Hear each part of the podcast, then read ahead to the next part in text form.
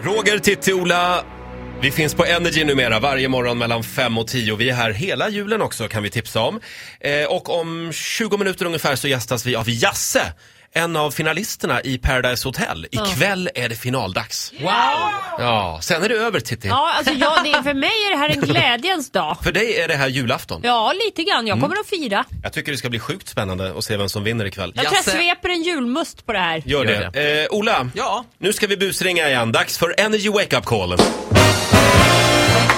Hurra för mig! Ja, eh, vem ringer vi? Michel, han håller på med sitt livs största affär.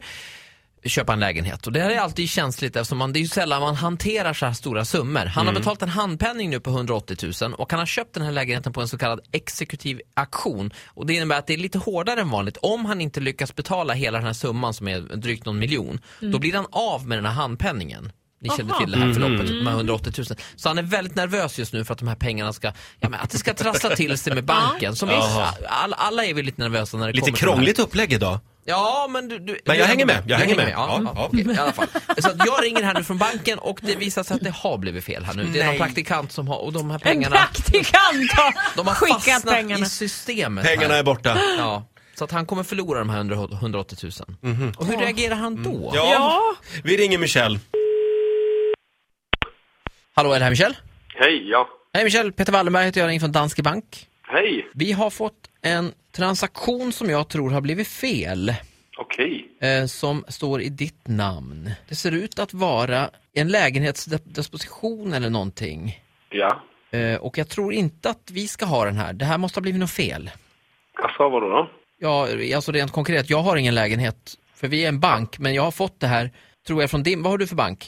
Jag har, jag har ju SEB, men Danske, vad är det Danske Bank ska ha skickat dem till Kronofogden?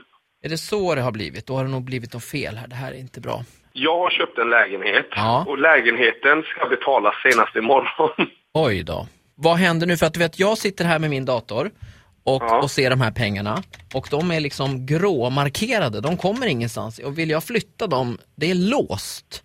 Ja, det är jättekonstigt det. Det kanske går att lösa eh, på sikt, men just nu skulle jag tro, alltså, du vet, det, det är väldigt högt tryck på banksystemet just nu. Det här, det här kan, ta, det kan ta flera veckor innan sånt här löser sig, så att ni är förberedda på det. Lägenheten måste in imorgon, för pengarna drogs ju från vår bank i torsdags redan. Oj då. Och om inte vår 720 kommer in, vi har ju betalat 180, om inte de 720 kommer in så blir vi av med 180. Oj, det var inte bra. Nej. De här pengarna som är frusna, de kommer du få tillbaka, men de här 180 000, de, eh, de kommer försvinna. Men då får vi ju ta ett nytt lån och skicka över dem då. Ja, men det kan du inte göra för du har ingen säkerhet på de pengarna. va? För du är, du är redan belånad. Det går tyvärr inte att lösa. Så jag får ringa upp min fru nu och då hon får ringa bankmannen. Jag vill bara vara rak med dig. Det kan ju inte bara försvinna liksom. Det finns ju inte ens på stjärnorna.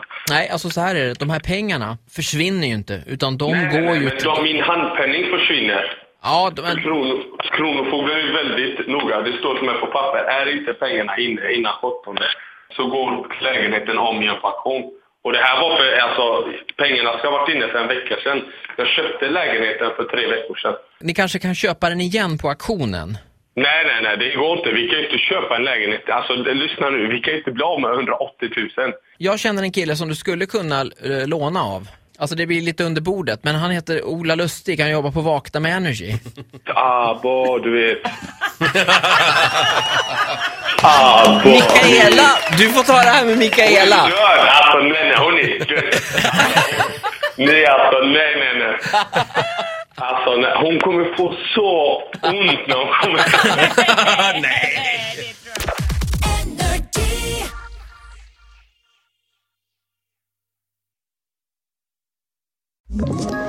Ett poddtips från Podplay. I podden Något Kaiko garanterar östgötarna Brutti och jag, Davva, dig en stor dos skratt. Där följer jag pladask för köttätandet igen. Man är lite som en jävla vampyr. Man har fått lite blodsmak och då måste man ha mer. Udda spaningar, fängslande anekdoter och en och annan arg rant. Jag måste ha mitt kaffe på morgonen för annars är jag ingen trevlig människa. Då är du ingen trevlig människa, punkt. Något Kaiko, hör du på Podplay. Därför arkadeinerna.